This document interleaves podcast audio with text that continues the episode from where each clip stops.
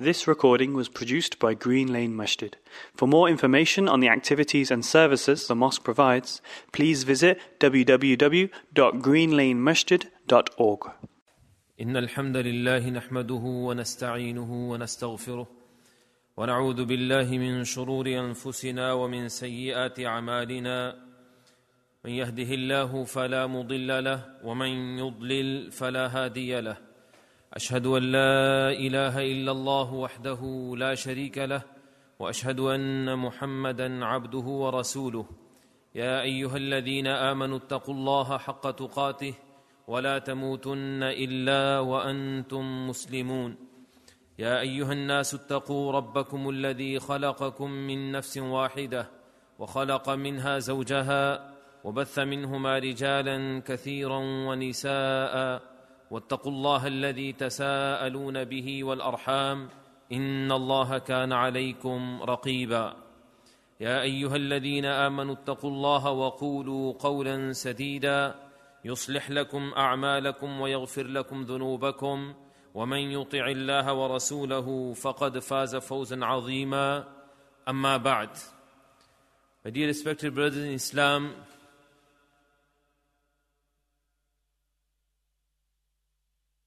last week, last khutbah, I mentioned some of the du'as and some of the ahadith and actually the ayat of the Quran with regards to the importance of dua. And I mentioned that for next couple of weeks, inshallah, we'll be going through the etiquettes of the dua and the manners of making dua to Allah Jalal Ikram. So in today's khutbah, I would like to highlight four of the most important etiquettes of dua. When you make dua to Allah Jalal Ikram, you need to bear in mind these etiquettes. The first one of them is that whenever you make dua to Allah Jalal Ikram, you must have certainty and yaqeen within your heart that Allah is going to answer your dua.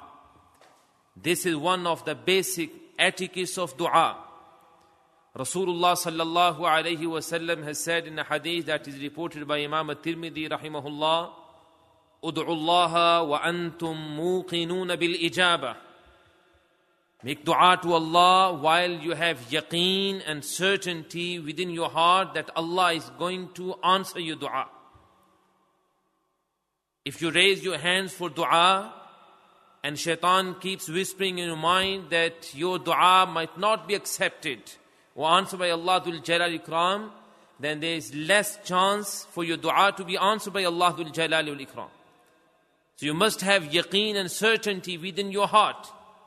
And this is one of the lessons that we learn from the du'as of the prophets, alayhimu salatu wasalam, that Allah Jalal Ikram has mentioned in the Quran. Because Allah subhanahu wa ta'ala while making the mention of the various aspects of the stories and the lives of the prophets and messengers of Allah, alayhimu salatu wasalam, Hidul Jalal Ikram said, لَقَدْ قَانَ He said, لَقَدْ كَانَ فِي قَصَصِهِمْ عِبْرَةٌ لِأُولِي الْأَلْبَابِ There are many lessons for those who have intellect in the stories and in the lives of the prophets. And one of the major lesson or the main lesson that we learn from the stories of many prophets is how to make dua to Allah Dhul Jalali wal Ikram. And if we ponder and reflect on the story of Zakaria alayhi salatu wasalam, Ibrahim alayhi salatu wasalam, we come to know that these prophets, they continued making dua to Allah Dhul Jalali Ikram with certainty and yaqeen and they never lost hope. They were never be they were never hopeless of the mercy of Allah Jalal Ikram to the extent that Zakaria alayhi salatu wasalam, he turned very, very old. And he kept asking Allah subhanahu wa ta'ala for a child. But he never ever gave up. And Allah subhanahu wa ta'ala really loved his, his attitude towards Allah Jalal Ikram and his certainty and yaqeen in the mercy of Allah subhanahu wa ta'ala that Allah Jalal Ikram made the mention of this aspect of the life and the seerah of Zakaria alayhi salatu wasalam at the beginning of Surah Maryam.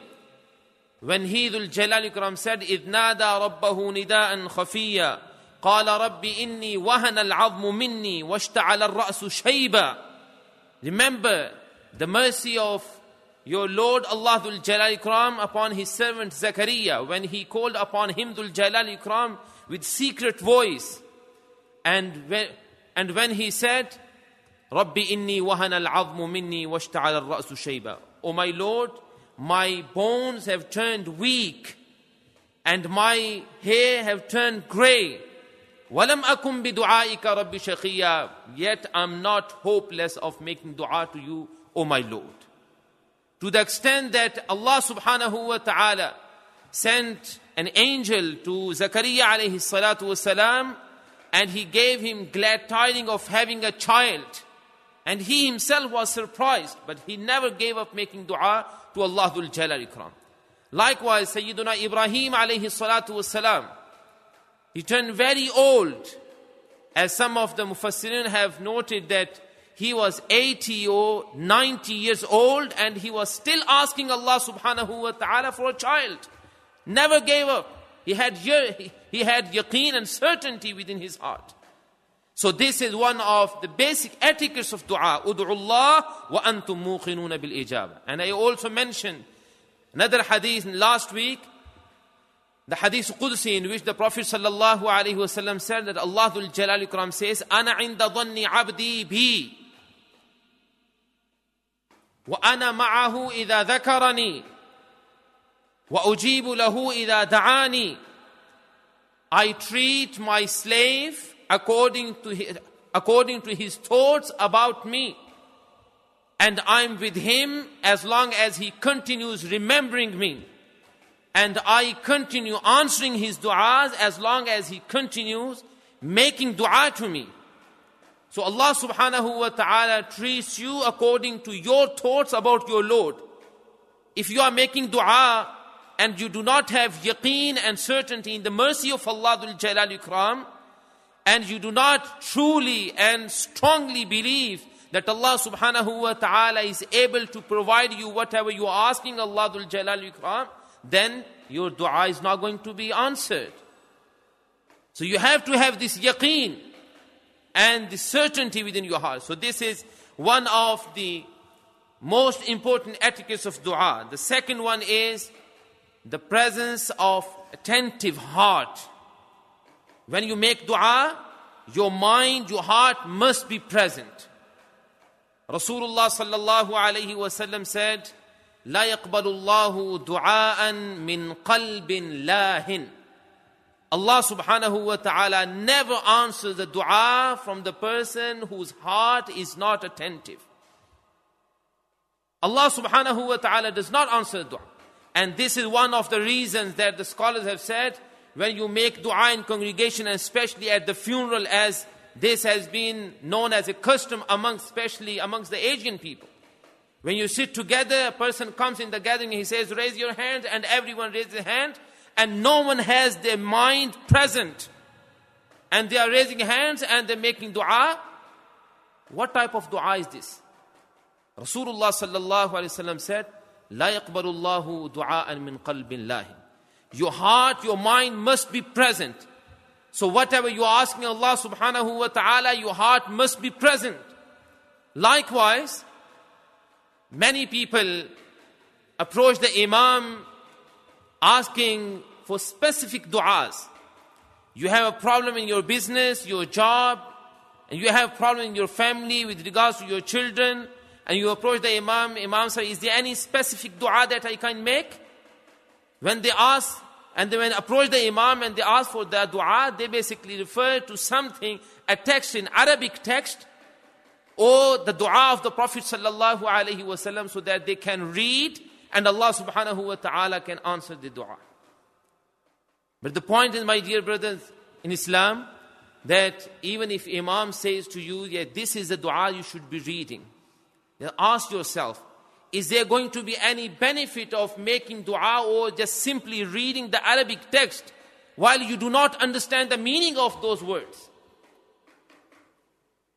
What is the point of reading those words Likewise, when we make dua in our salah, from the beginning until the end. Allahumma ghfirli, Rabbi ghfirli, Rabbi rhamni, Allahumma ghfirli khatiyati, Rabbi ghfirli dhunubi, kullahu diqqahu wa jillahu. All these du'as.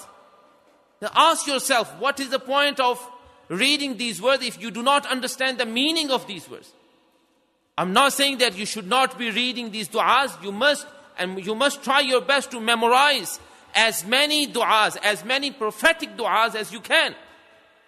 But the point is that there's no point reading that Arabic text without understanding the meaning.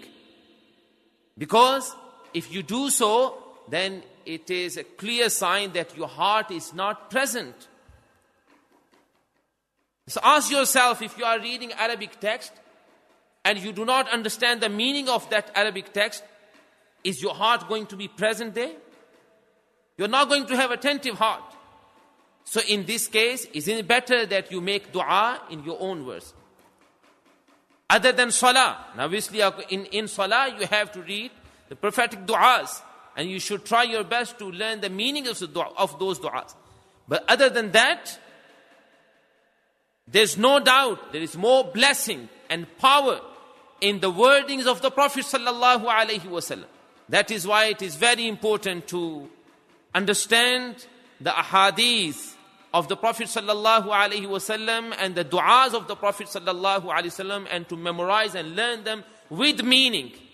But if you do not know the meaning and you are not trying, yet you are in need of making dua to Allah subhanahu wa ta'ala, then make dua in your own words, in your own language, because Allah subhanahu wa ta'ala understands all the languages. Rather, He is the creator of all the languages. Make dua in your own words, in your own language, so that your heart is attentive and present. So you know what you are asking Allah subhanahu wa ta'ala for. And thirdly, my dear brother in Islam, the third etiquette of the dua is that whenever you make dua to Allah subhanahu wa ta'ala, you must beseech your Lord. You must cry out to Him, Dhul Jalali wal Ikram. As Allah subhanahu wa ta'ala said in the Quran, أدعوا ربكم rabbakum وخفية. Call upon your Lord with humbleness. Beseech him Dhul Jalal Ikram. Beg him the way the beggar asks for money or something else. With tadarru, with humbleness. This is also one of the etiquettes of the dua. And lastly, my dear brother in Islam, Another etiquette of the dua that we also learn from this very ayah, Rabbakum tadarru'an wa khufya.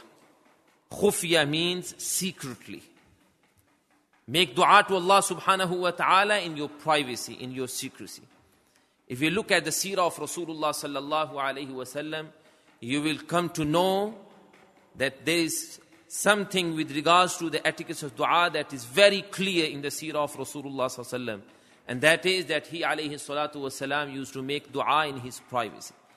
Most of the du'as, or vast majority of the du'as of Rasulullah sallallahu alayhi wasallam that we find in the hadith, in the books of hadith and in the, and also in the books of dua, most of the, most of those du'as are either recommended by the Prophet sallallahu alaihi wasallam to some of his companions, or the du'as that he sallallahu alaihi wasallam himself used to make in his privacy, in his secrecy at night, during his night prayer, during the worship of night. So this is also another etiquette of making dua to Allah subhanahu wa ta'ala. And unfortunately nowadays, we believe and we think that making dua in congregation is probably more acceptable. And the dua is going to be accepted by Allah subhanahu wa ta'ala quickly if we make in congregation or dua will be answered by Allah subhanahu wa ta'ala immediately if we pray behind the imam and particularly in Ramadan as this has become a norm that people be, people make dua and even request the imam to make dua. And the imam makes the dua and he raises his voice and he screams and shouts and cries. And people behind him they raise their voices ameen ameen this is not the way of making dua Rasulullah sallallahu alayhi once saw his companions raising their voices while making dua to Allah subhanahu wa ta'ala. He alayhi salatu wasalam said, Ya yuhannas irba'u ala anfusikum. O people, take it easy on yourselves. Innakum la tad'una asamma wala ghaiba. Verily, you are not calling upon someone who is deaf or someone who is not present. Rather, innakum tad'una sami'an qariba. You are calling upon the one who is ever hearing and the one who is close to you. You are calling upon the one who is near. So there is no point, there is no need to raise your voice.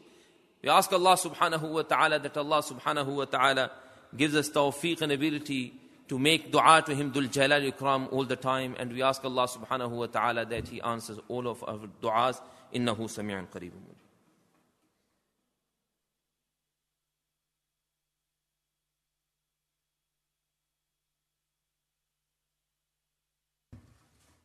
إن الحمد لله نحمده ونستعينه ونستغفره ونعوذ بالله من شرور أنفسنا ومن سيئات أعمالنا أشهد أن لا إله إلا الله وحده لا شريك له وأشهد أن محمدا عبده ورسوله أما بعد My dear brothers in Islam, as I mentioned, the dua is the actual worship of Allah Jalal Ikram. As Rasulullah sallallahu alayhi wasallam said, "Ad-du'a huwa al-ibadah." And we should know that dua is something that every one of us we need it we need to make dua to Allah subhanahu wa ta'ala every single day. Every single day. And we should not be making dua to Allah subhanahu wa ta'ala only when we are trapped in difficulties and, and hardships. Rather, we should be making dua to Allah subhanahu wa ta'ala in times of ease and prosperity more than making dua in times of hardships and difficulties. Rasulullah sallallahu alayhi wasallam said, Whoever wants that Allah subhanahu wa ta'ala answers his du'as immediately in times of hardships and difficulties, then let him increase his du'a in times of ease. So, if you are not making du'a, if it is not part of your daily routine, then you must change your routine and, and, and, and, and, and spare some time for making du'a to Allah Dhul Jalal Ikram on a regular basis. And as I also previously mentioned, that making dua to Allah subhanahu wa ta'ala in times of hardships and difficulties, it is a sign of weak iman. And on contrary, making dua to Allah subhanahu wa ta'ala on a regular basis, constantly, frequently, it is a sign of strong iman in Allah will jalal ikram. We ask Allah subhanahu wa ta'ala that Allah Dhul Jalal Ikram gives, Allah subhanahu wa ta'ala gives us tawfiq and ability to continuously making dua to Him Dhul Jalal Ikram and that, and that Allah subhanahu wa ta'ala accepts all of our du'as. And inshallah, this topic will continue Eh, inshallah next week as well and we will mention some of the manners of making dua. The actual manners when we raise our hands for dua what are the manners and what are the etiquettes that we need to bear in mind while making dua. May Allah subhanahu wa ta'ala give us tawfiq and ability to understand His religion and to act upon the sunnah of Rasulullah sallallahu alayhi wa sallam. Inna Allah wa malaikatahu yusalluna ala nabi. Ya ayyuha alladhina amanu sallu alayhi wa sallimu taslima. Allahumma salli ala Muhammadin wa ala ali Muhammadin wa barik wa sallim wa salli alayhi. ربنا اتنا في الدنيا حسنه وفي الاخره حسنه وقنا عذاب النار ربنا ظلمنا انفسنا وان لم تغفر لنا وترحمنا لنكونن من الخاسرين ربنا ظلمنا أنفسنا وإن لم تغفر لنا وترحمنا لنكونن من الخاسرين.